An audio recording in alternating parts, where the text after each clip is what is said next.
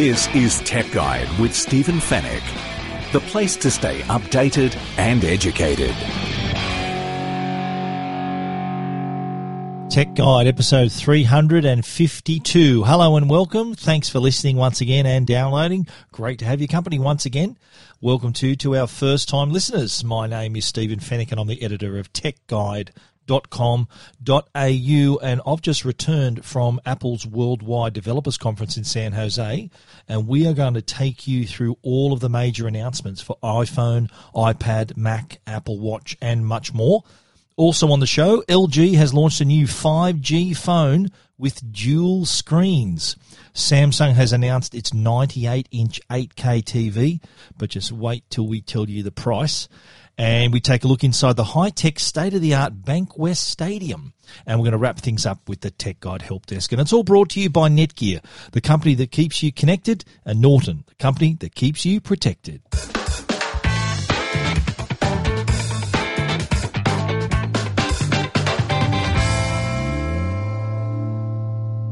Well, as we said at the top, uh, we've just got back from Apple's Worldwide Developers Conference. Uh, that's their annual event they hold in San Jose. Now, a lot, a lot of people uh, may not know much about this event. It's an annual event, been going on for quite a while, uh, but it's not a hardware event. A, a lot of people were expecting new uh, iPhones and iPads. That, that's not the case at all. This is where the world's best developers gather to hear the latest from Apple about their upcoming software updates. So basically, the developers learning about the new features and tools that they can use to create their apps for all the platforms that Apple provides. So that's the iPhone, the iPad, the Mac, Apple Watch, Apple TV. Uh, so they, they have a, a, better understanding of what's coming up, and also the event for developers allows them also to uh, to engage with Apple engineers uh, and go to various sessions about various uh, different different uh, app, development applications, whether it's AR kit or VR, all these various features, various coding uh, tools that have, have, been introduced and improved over the years as well to help make developing even easier for the platform.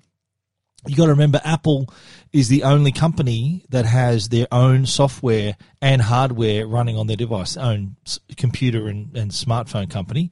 They they develop the hardware to work with the software and vice versa. So that's why this is a really important event uh, in terms of getting these updates and this information to developers. And of course, for us customers, it also gives us a look at the features that we're going to see with the, the new updates as well. So we're going to take you through iOS 13, iPad OS, Mac and Apple Watch in the next segment, and also we're going to round it out with the Mac Pro, the only bit of hardware that was announced, and and AR Kit Three, an interesting new developer tool that we actually got a chance to try for ourselves. But let's kick off with iOS 13. And anyone who's got an iPhone will be interested to hear about this. A lot of new features coming your way, and not only uh, not only cosmetic features, but also security and privacy features as well. I think the biggest uh, the biggest reaction that that the audience gave was for dark mode. This was one of the the uh, new features that was announced, which allows users to give their phone an all new appearance to make it even easier on your eyes. You have this this dark background for all your apps, so each of the apps in the background customized with this darker appearance. Because how many times have you unlocked your phone at night or in the dark and the white screen has just dazzled your eyes? This is meant to make it a little bit easier. You can also choose to set this by default or you can engage the dark mode to come on in the evening. So just like uh, a lot of you uh, who have uh, large displays in your car, for example, in the evening you'll find that uh, after six o'clock, the the screen background is dark, just so it's, that you, it's the glare from that screen isn't in your eyes when you're driving at night. So it's a similar kind of thing they're doing they're doing here. Another first for the iPhone is a native swipe typing uh, app as well. So the keyboard on the in iOS 13 will allow users to swipe type. The, Apple calls it quick path typing. There have been third party keyboards you can use with the iPhone, but now finally Apple, years after everyone else, has decided to include this feature for themselves. Quick path typing, so you can type without lifting your finger, just connect the dots, kind of connect the letters.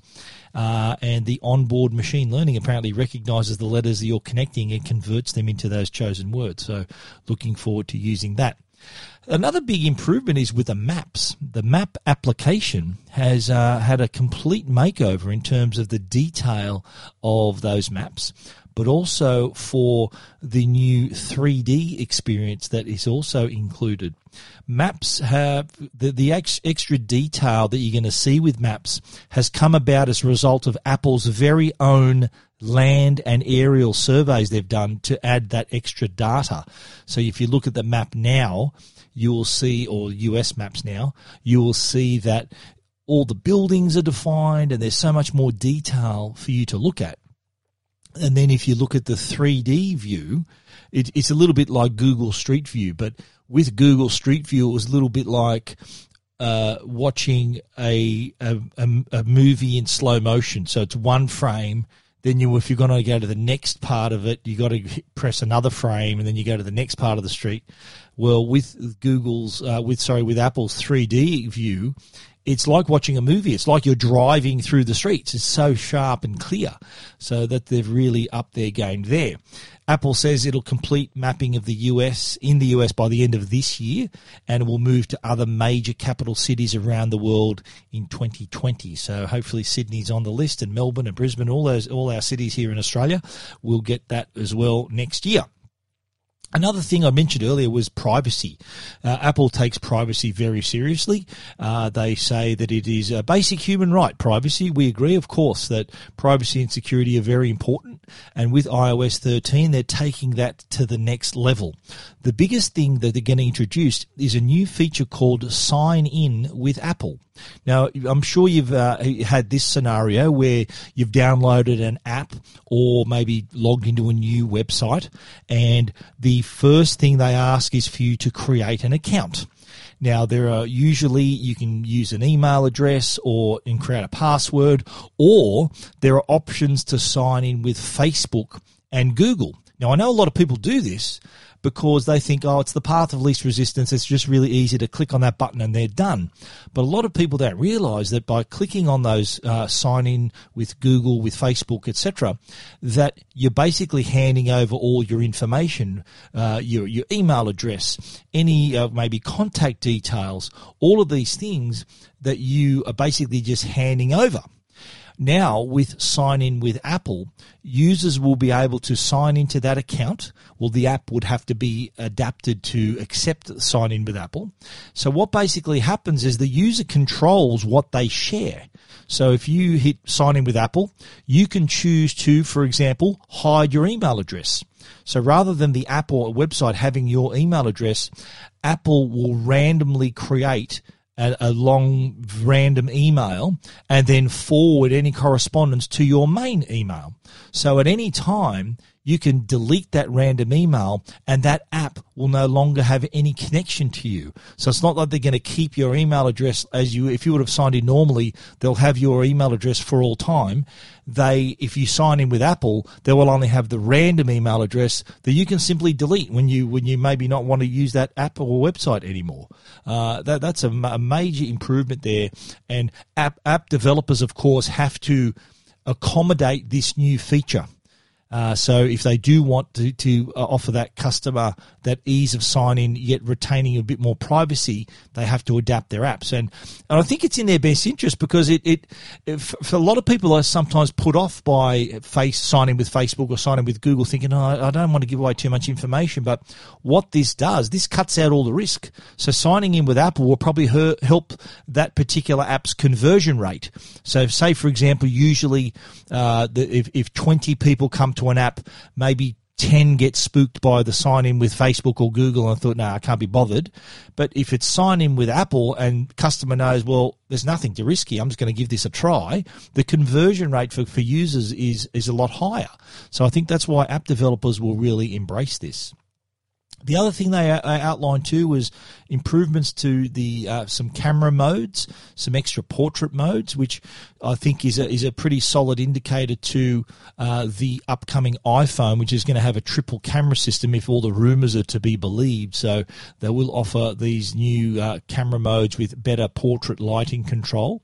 The other thing they're offering too is better ways to manage your photos. Now we take lots of photos anyway, but with this better camera, people are going to be encouraged to take even more.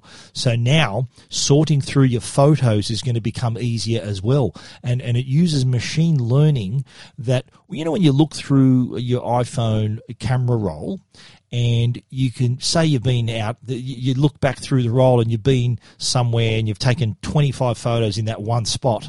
Uh, and they're all there. So you scrolling through all your photos, you could have 10,000 photos in there. It takes even longer. So what the iOS 13 will do, thanks to this machine learning, it'll hide similar photos to give you a better overview of what's in your camera roll. It will also hide things like screenshots, receipts, so that all that clutter's gone and you just see your photographs. You'll also be able to pinch and zoom to, to make the album, the images in your album bigger or smaller to get through them or to see more detail without actually having to open the photo as well. They'll also, iOS 13 will allow you to, to group your images in days, months, and years so you can relive your memories uh, like never before. Uh, uh, uh that's going to be a cool feature uh, with iOS 13. Uh, the other thing too, Siri has improved. Not, not, not in terms of well, it's already pretty smart, but what's improved is just how clearly it can speak. It's using neural text to speech technology to sort of reduce the staccato flavor to the voice. It wasn't too bad anyway, but they, they played the iOS 12 version and the iOS 13 version, and Siri sounds a lot more polished and natural, and I think uh, customers are going to really enjoy it. Uh, on the messaging front, Siri. Here, Siri's already talking in the background. Okay, Siri, be quiet. Siri heard me. Uh, moving on to messages. Uh, when receiving a message, actually, speaking of uh, Siri, Siri can actually read out your messages and allow you to reply using just your voice. That's on your phone. Uh, that that's going to be handy as well. Uh, audio sharing. This is an interesting one too. You can now pair two sets of AirPods to one iPhone. So imagine you're both watching maybe the same movie on a plane or want to listen to the same song. Two pairs of AirPods, one iPhone, bang, you can hear.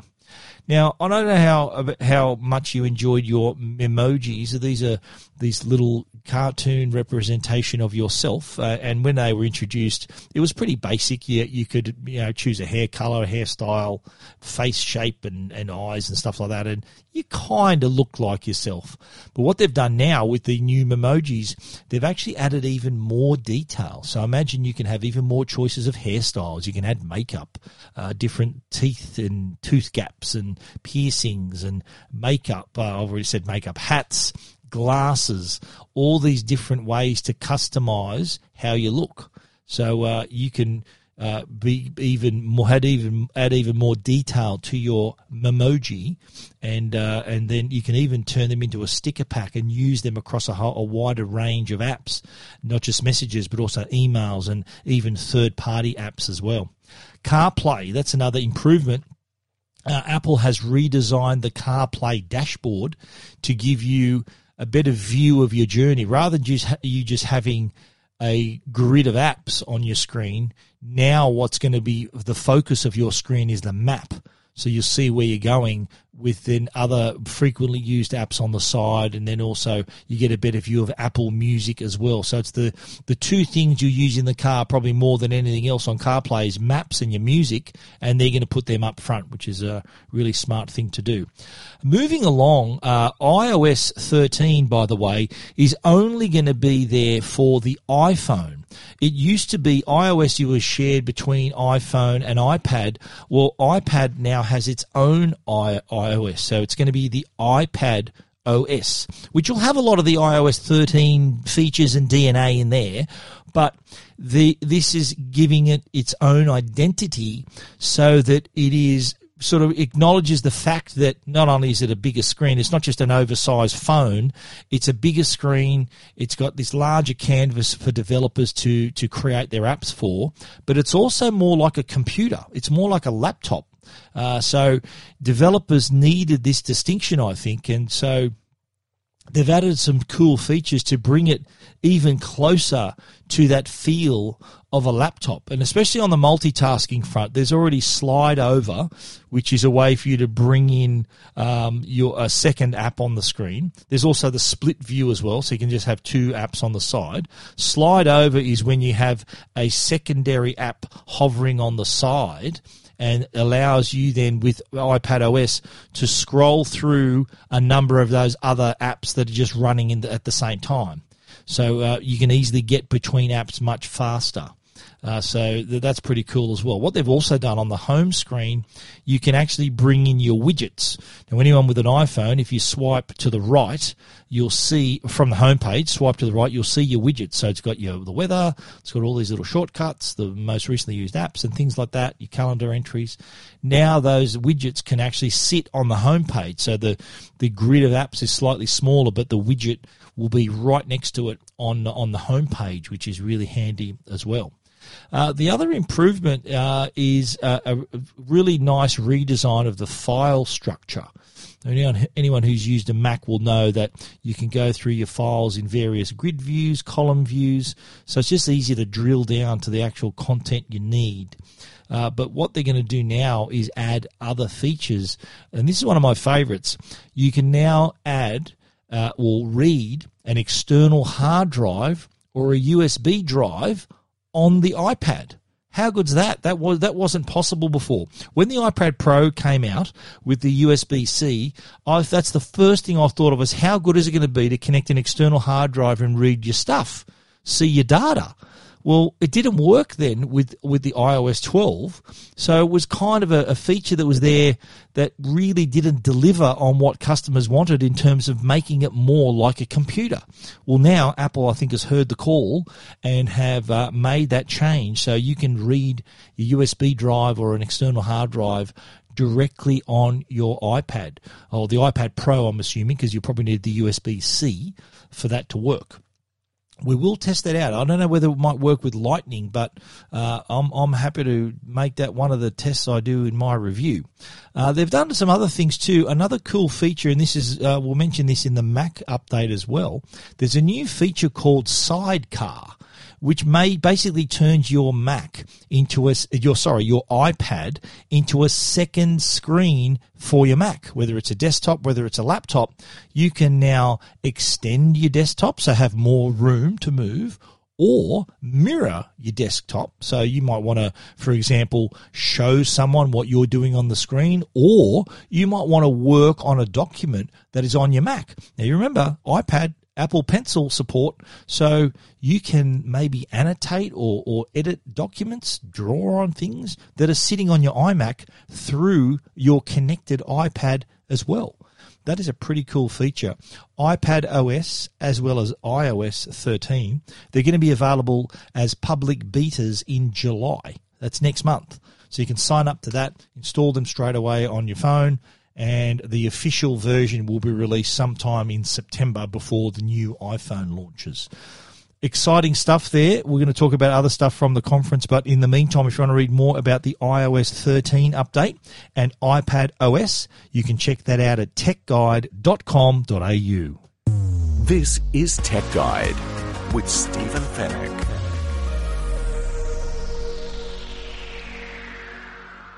Moving along, we're now going to talk about the new Mac OS and also Apple Watch. Uh, Watch OS 6 were also announced at the Worldwide Developers Conference. Now, the biggest story I think to come out of the Apple Worldwide Developers Conference, I did I did a few TV crosses and I did a lot of radio interviews, and uh, all the all they seem to be obsessed about is the fact that iTunes is no more iTunes is gone. You will not find iTunes uh, on Mac OS Catalina. That's the name they've given Apple, their naming convention for their operating systems for the Mac. It's normally named after a Californian landmark. Now, in the past, we've had Mavericks, we've had El Capitan, we've had Yosemite, we've had Mojave. That was the most recent one. Catalina is the latest. Now, what you won't find in Catalina is iTunes. iTunes uh, is no more. iTunes started out, oh, 19, 18 years ago now, and it was obviously purely music. That's what it's called, iTunes. But over the years, iTunes then inherited video, and then there were podcasts and this and TV shows, rentals, buying, renting movies. So all this stuff was all poured into iTunes, and it became this big fat application that was a little bit tricky for customers to navigate. So what Apple has done, rather than keeping that uh, that going, Apple's decided to retire iTunes. I'd rather, rather say retire than kill. They've retired iTunes, and in in its place, they've created not one but three apps. So you're now going to have Apple Music, Apple TV, and Apple Podcasts. So that makes it really clear to the customer, to the user, where their stuff is. So your music will obviously be in, no prizes for guessing, Apple Music. If you've got video content, movies, TV shows, that'll be in Apple TV.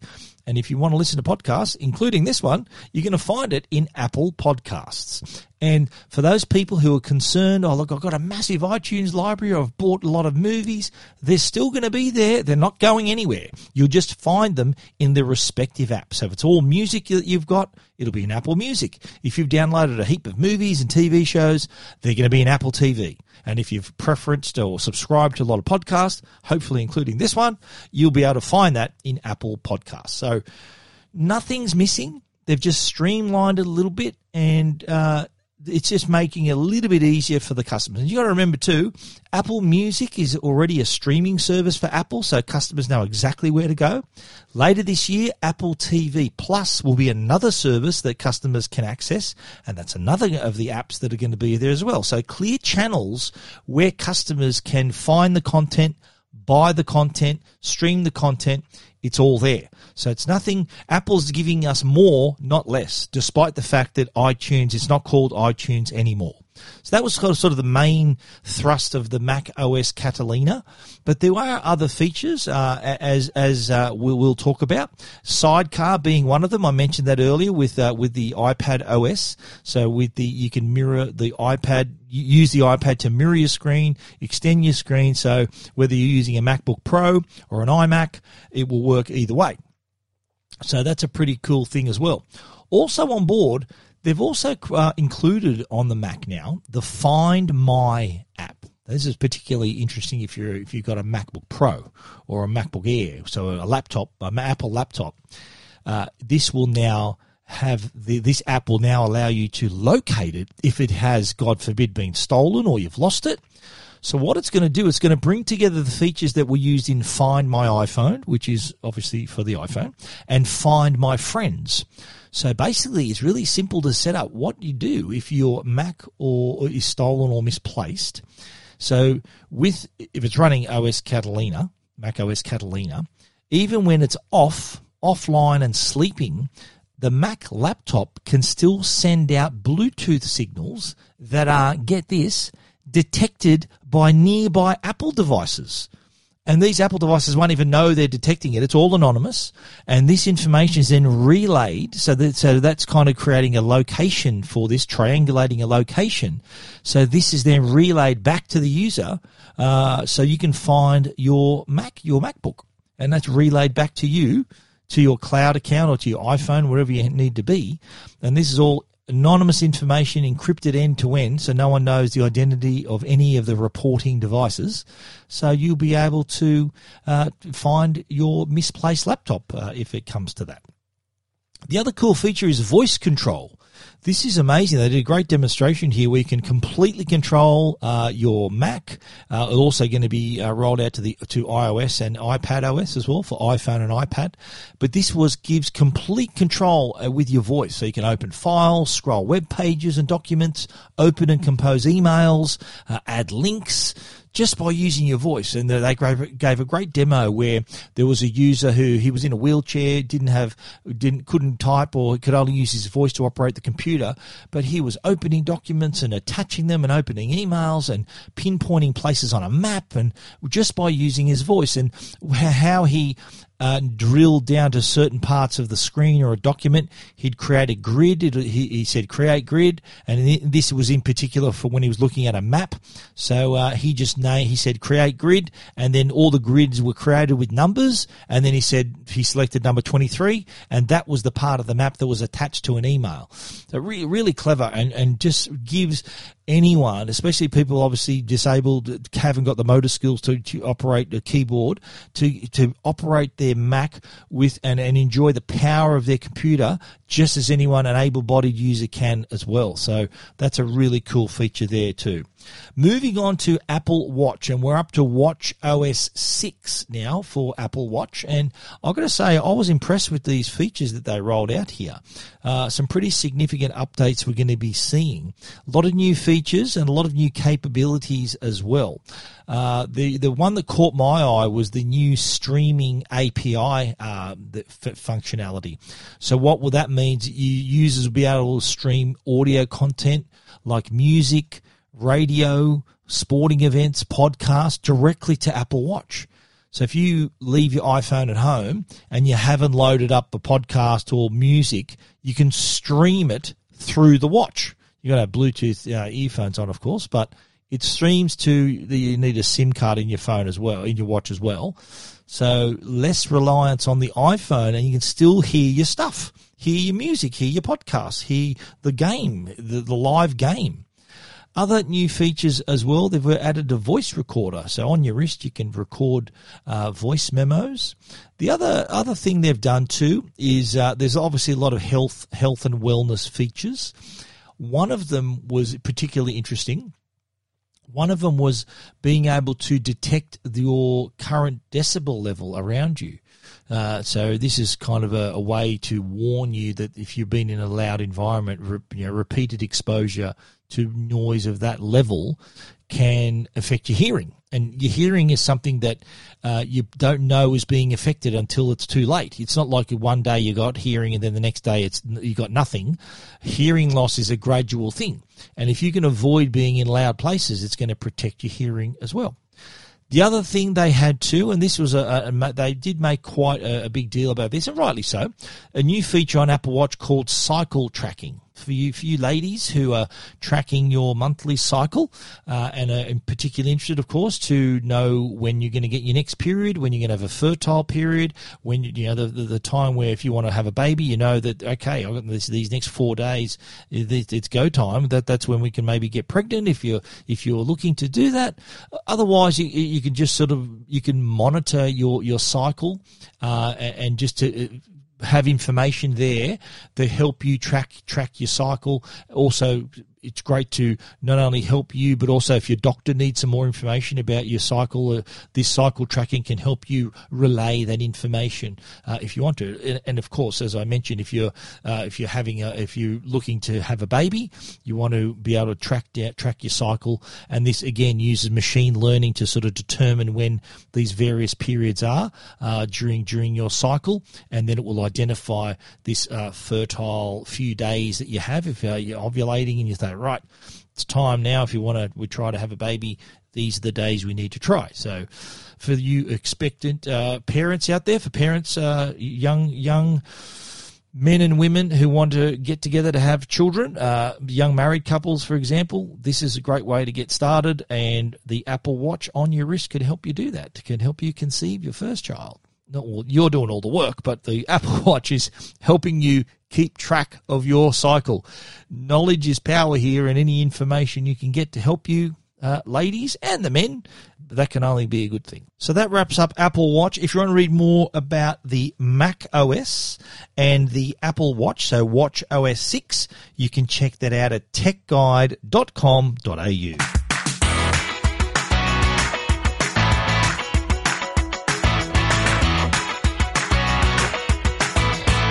Alrighty. Lastly, from the Worldwide Developers Conference, uh, we're going to talk about AR Kit and we're going to wrap up with the Mac Pro. But firstly, AR kit.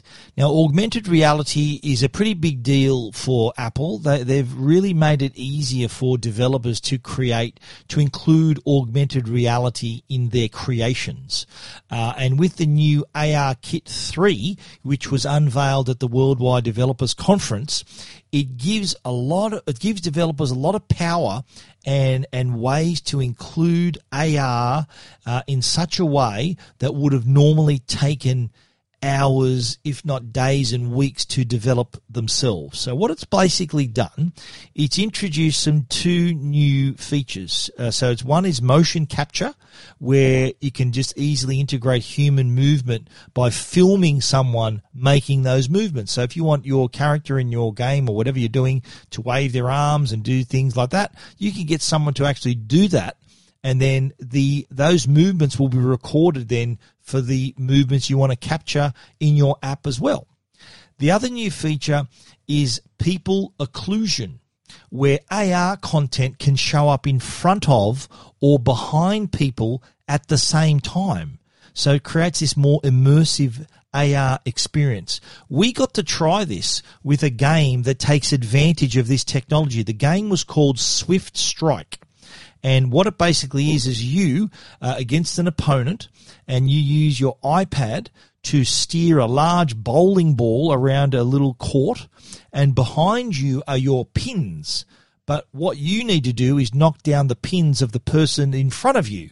So you're moving forward, they're trying to knock down the pins behind you, and you're using your iPad as both a, a way to knock the ball forward, but also for you to see your surroundings as well. So it's it's doubling up there. Before you can only see stuff, now you can see and interact with the stuff at the same time. So uh, we had the, a big bowling ball in front of us, but we could also interact with it at the same time. Meanwhile, there were our pins were behind us and other objects were, that were that were able to be present within that game all at the same time. Uh, ARKit 3 uh, also brings in the front camera to track up to three faces at the same time, uh, and, and at the same time use the back camera as well. So the cameras, both front and back, are utilized, are being utilized to create an even better shared AR experience. If you want to check out that video, it is on our story about AR Kit 3.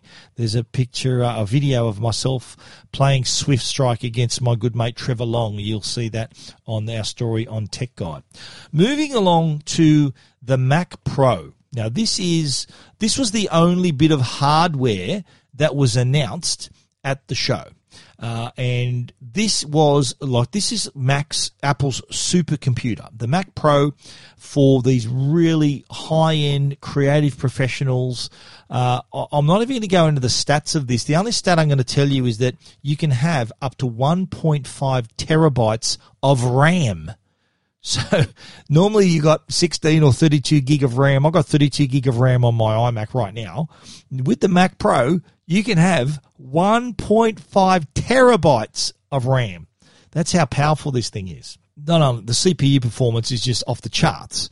Uh, you can do things like play three simultaneous 8K video streams, or they did a great demo on stage using the Logic Pro audio uh, application where they ran you know how when you're creating music and there's all different tracks, you might have the drum track, you might have the audio, the, the vocal track. What they did, they ran 1,000 audio tracks at the same time within that one application. That's normally something that takes like two high end or three high end PCs to achieve that kind of power. So that's uh, some pretty amazing demonstrations right there. Now, under the hood, you can have up to what 28 core Intel Xeon processor. But the whole idea of the, the Mac Pro, it has it is it's more so you can upgrade and customize the computer to suit your needs and you got to remember this is for those creative professionals who need so much processing power, a lot of grunt to if to maybe edit video, or they might be a special effects artist that has a lot of rendering, or uh, a photographer. So wherever is that they they need, they can customize the multi-core workstation processor to handle that for them. So you can have uh, this modular design to allow you to include more than one graphics card, for example, but a super high end graphics p- performance you, that you'll get. Uh, but while that's all great, they also announced a, uh, a, a, display as well. So the Mac the Mac Pro doesn't come with a display. You got to buy the display separately. The display, by the way, is next level uh, in terms of 6K Retina um, resolution. It's 4K HDR monitor, 1600 nits of brightness, a million to one contrast ratio, and it's a 32 inch monitor as well. So what Apple has done is basically taken LED technology and reinvented it to suit creative professionals because one thing that, that reference monitors don't do is uh, maintain brightness for a long time. Uh, they don't have very good contrast ratio. Uh, and so reference monitors, for those wondering what that is, is what, what, what say Hollywood editors or people working in the in the maybe the the motion picture industry, editing, whatever, even special effects people, they use these reference monitors, which, as their name suggests, is like reference quality in terms of color uh, and contrast. And, and, these reference monitors, they showed us a couple there, they can be up to $48,000. That's these, these specialized displays. What Apple's come up with here is the Pro Display XDR, which is 5,000 US dollars. That doesn't include the stand, by the way. The stand is another $1,000. So they're giving that reference monitor quality at a fraction of the price. You might think, wow, 5000 for a display. Well, when you think, compare it to the price of a, a, reference monitor, this is much, much cheaper and it's much, much better. I saw them all side by side. The Mac Pro Display XDR blew them all out of the water. It was amazing. Now the Mac Pro, the computer part of it, is five thousand nine nine nine. So let's call it six thousand US dollars. In Aussie dollars, let's call it ten thousand dollars. The display will be, let's call it 9,000 or 8,500 Aussie dollars. So you're looking at a solid investment here. And again, this isn't meant for someone who's just going to maybe check their email and look at the internet from time to time. These are for those high end users. So uh, this isn't for everyone. Probably the people listening to me right now, this is 99% of you, this computer is just too much. It's like getting a space shuttle when you need a Toyota Corolla. It, it's just this massively powerful computer that is uh, just the next level in terms of supercomputing. One funny thing, though, that came out of this, and this was referred to on social media, when it was first revealed, you know, Apple do those really cool videos where you see all these close ups and then they reveal the product. And the first thing people thought of, now you got to remember, this is an enclosure. Aluminium looks beautiful. Front and back of the of the enclosure uh, are a lot of holes, ventilation holes to keep the inside cool. So it's sort of, yeah, it's a heat sink. Uh, and all these holes on the front handle on the back, two legs. From the front, a lot of people said, and uh, you'll see some of the tweets I've embedded in my story, that it looks like a massive cheese grater. They called it the cheese grater. So it, there were a lot of people on social media, and I have embedded them in my story who uh, were, were putting up their own versions of the Mac Pro, and they were, and they were pictures of cheese graters, of course. But uh, a bit of a laugh there. But look, in all seriousness, this is one super, super, super computer that is remarkable, and again aimed at those very, very high end users. You want to read more about the AR Kit 3 and the Mac Pro? You can check them out at techguide.com.au. This is Tech Guide. The Tech Guide podcast is proudly supported by Norton. That's the company that can protect you and your family online. We live in a world where hackers are constantly finding new ways to steal our personal information. And because we spend so much time online, it's quite possible we could find ourselves in a cyber criminal sights.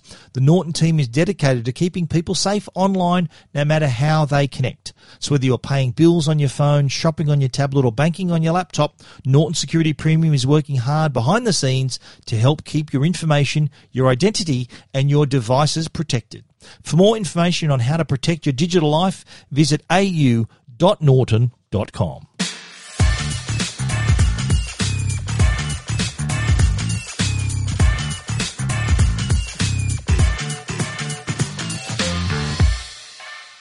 Alrighty, moving on to other other tech matters for the week. Uh, Apple Worldwide Developers Conference. We were away all of last week, but there were other things happening in the world, including the launch of the LG V50. This is LG's very first 5G device, and this ain't any old device. This is a 5G phone that has dual screens. So the LG V50 ThinQ 5G is its full name it offers a 6.4 inch quad HD plus OLED screen and a secondary 6.2 inch display. So you can use the V50 on its own, so its own single screen.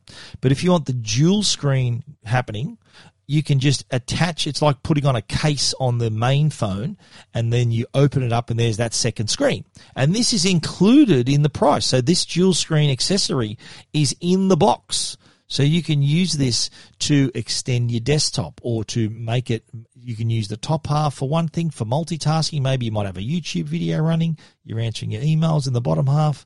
So you can, you can choose to use this however you want. The second screen, by the way, is powered from the main phone anyway. So no need to keep this accessory charged. It draws power from the device anyway. The dual screen considered two angles, 104 or 180. So you can open it up, can tent it up if you want to watch two people want to watch something 180 degrees if you maybe want to you may be having maybe playing a game where the top screen is all the action bottom screen is all your controls the problem with playing a game on a phone where it's touchscreen controls is you're actually covering up the screen when you're playing something. Not the case uh, with the LG V50 5G with this amazing dual screen. And as I said, that second screen runs off the phone's battery, so you'll never be short of a charge. You'll never have to charge it anyway. Uh, it is uh, powered by a Qualcomm Snapdragon 855 mobile platform with the Snapdragon X50 5G modem on board. It's also got a 4,000 milliamp hour battery, which is larger than the battery that was found on the V40, which was also a pretty cool device. Camera wise, you've got five lenses with the system incorporating a new video depth control on both the front and rear cameras. On the audio side, and this is what I like about LG phones, I always pay attention to audio quality. And this is no exception. You get excellent audio quality, quality stereo performance with or without headphones. It also uses this amazing boombox speaker feature so what happens? It the the screen of the V50 acts as a resonance chamber to deliver that amazing bass. So if you love your music, the V50 has got you covered right there. The V50, it's going to have that, including the dual screen accessory. It's available this week through Telstra. It's going to be priced at 1,728 bucks. That's the outright price, of course. It's going to be also offered on a range of plans. The dual screen, as I said, gives you plenty of options for usage, whether you want to be a multitasker, whether you want to play this amazing immersive game, or any way you want to use it. It's a, a nice device and unique in the fact that it offers you the two screens. So rather than having like a folding phone, this is a, gives you the option of having a two screen phone and with that accessory, it folds up. It's not too fat, uh, so it gives you that option. You can you can pop out your, the main phone and just use a single screen, pop it in that dual screen accessory, and then suddenly you have got two screens. If you want to read more about the LG V50 5G, you can check that out at techguide.com.au. This is Tech Guide with Stephen Fenech, the place to stay updated and educated. Next up, let's talk TVs, and this ain't no ordinary TV. We're talking the Samsung 98 inch 8K QLED TV. Now, earlier this year, Samsung had already released a range of 8K TVs. They had a 65 inch that was $9,999. They had a 75 inch, which was a lot more than that. They also had an 82 inch model and now they've come up with a 98 inch. So the 65 inch, $9,999. The 75 inch, $12,999. The 82 inch, $17,499. But now we have the 98 inch QLED, biggest TV available in Australia. Now, 8K is being brought to us because we're we are moving towards larger displays, larger screens. You think about if anyone's shopping for a TV this year, they're probably looking at 75 inches and larger. And 4K on a screen that size is good, not great. If you're sitting close to the TV, near the TV, you see a lot of pixels and you, you get a decent experience, but it, it could be better. That's the reason why 8K is here, which is four times the resolution of 4K. So even if your nose is three centimeters from the screen, you won't see any pixels on an 8K TV. So 65 inch, 75 inch, 82 inch, and along comes the 98 inch, which has all those features on those other TVs. So uh, it's got the same picture quality, AI, amazing upscaling as well. So upscales to 8K quality and all the connectivity that you have with those other 8K TVs, but just much, much bigger. 98 inch TV. Now, people will probably be thinking of this as um, an amazing thing to have in their home. And this this kind of product does not come cheap. And we're going to tell you that if you've got a hundred thousand dollars you'll get one dollar change. It's ninety nine thousand nine hundred and ninety nine bucks. So if you've got a few coin, fair bit of coin in the bank, and a lot of room, this is a pretty big TV. You need a fair bit of space. Then this could be your next TV. 98 inches. This is massive. So Samsung leading the way with a massive television, biggest TV you can buy in Australia. And guess what? the biggest price tag as well. And we've got pictures of it. If you want to check it out, head over to techguide.com.au.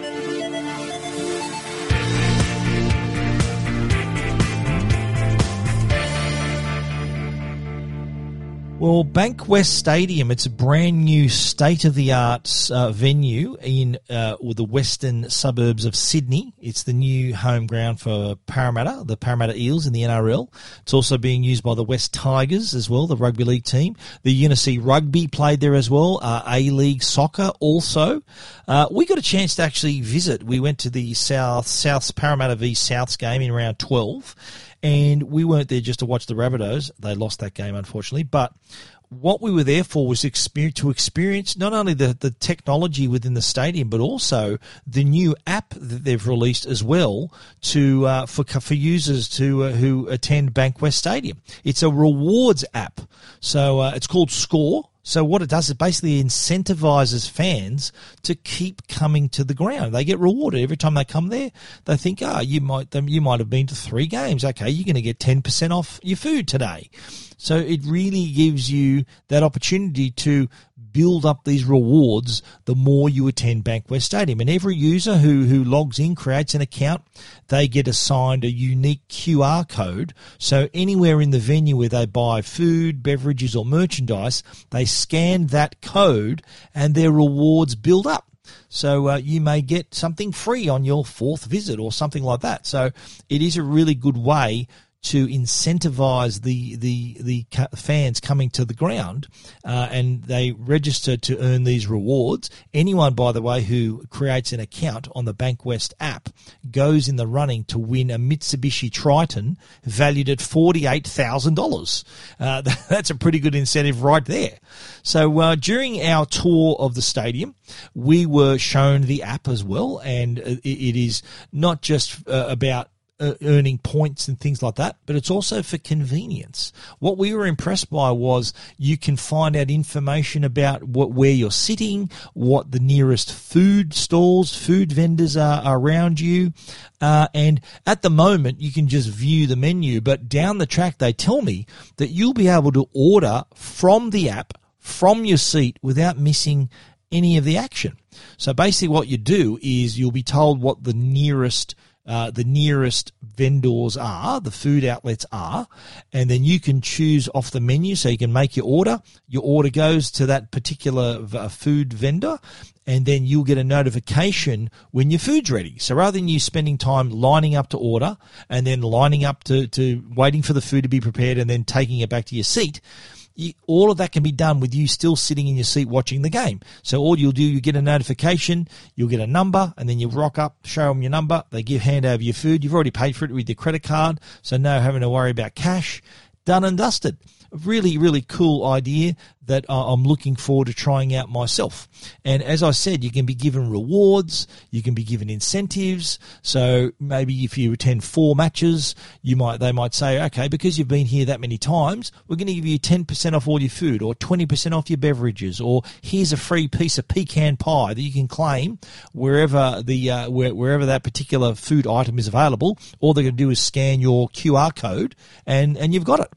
So, uh, really interesting approach here. The, the, the app also gives you a link to upcoming events. It's linked directly to Ticketek, so you can purchase tickets. You can see your location within the stadium as well. So it's, it's really uh, streamlined the whole uh, attending live matches. It's really streamlined that whole exercise but also, as I said, encouraging people to come to the game rather than sitting at home. They can be at the ground, earning these incentives, ha- having the convenience of being able to for example, order your food from your seat and all that sort of stuff. So it just makes that experience just a little bit better. And all you do, and hopefully your team wins. Uh, on this particular night, my team didn't win. It was a bit uh, bit upsetting, but anyway, the stadium itself, though, I've got to say, uh, technology wise, is remarkable. The Wi-Fi in there is the fastest public Wi-Fi we've ever seen we linked up, we were getting like 140, 150 megabits per second download speeds. It was remarkable. Uh, the the suites, uh, the corporate suites also allow where they've got speaker systems all through the ground. They've got this amazing LED lighting system that can put on these amazing uh, light shows as well.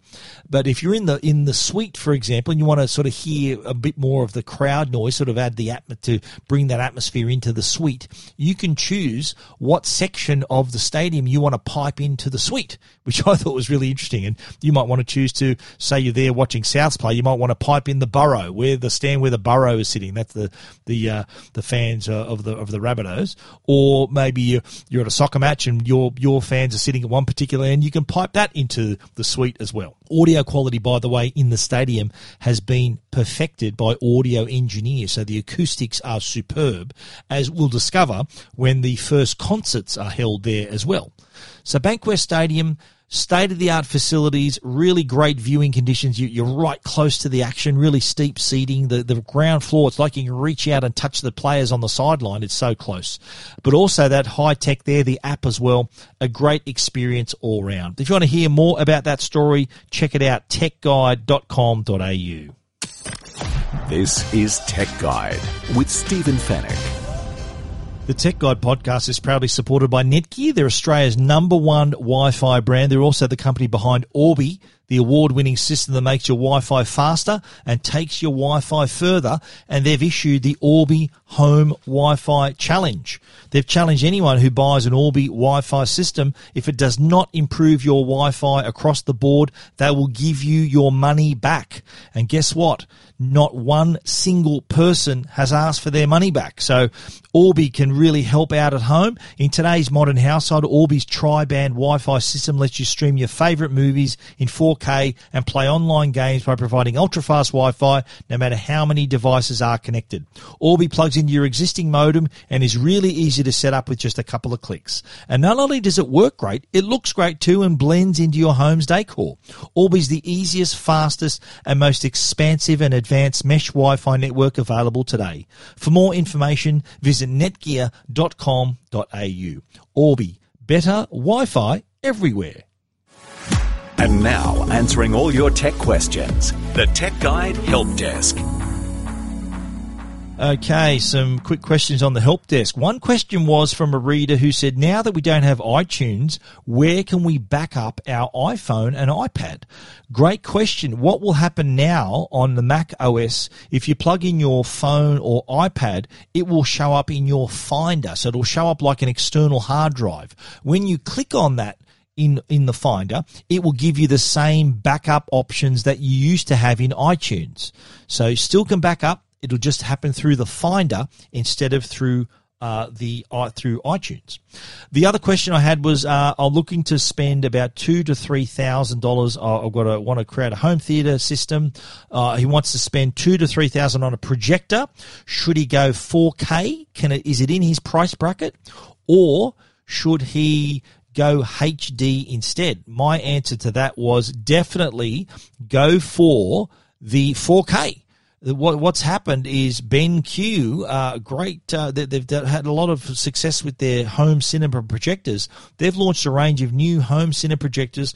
We wrote about them back in March this year, uh, and they start as low as $2,999. Actually, no, $2,499 for the W2700, which is 4K, but the W5700 has slightly better specs in terms of contrast ratio and brightness. That's $3,999, which a few years ago a 4K a full 4K projector would have cost you over $10,000. So BenQ, good luck. I've actually written about that. If you want to check that out, it's, that's on Tech Guide. The last question on this week's help desk is all about converting your VHS to DVD. Uh, this is a very popular question I get asked a lot.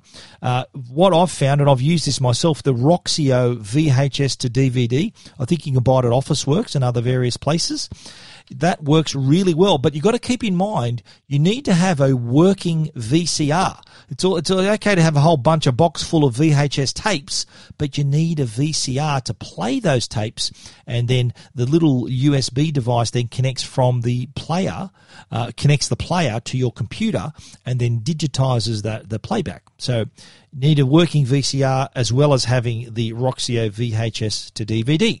And we've also written about that on Tech Guide as well.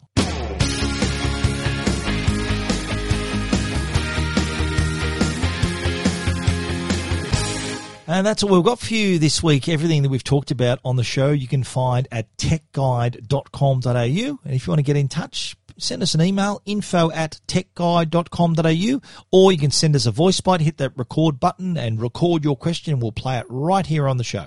A special thanks to our sponsors, Netgear, the brand you can trust for all your Wi-Fi needs, and also Norton, the company that can keep you and your family safe online. Thank you for listening. We look forward to you joining us again next week. So until then, stay safe and stay connected.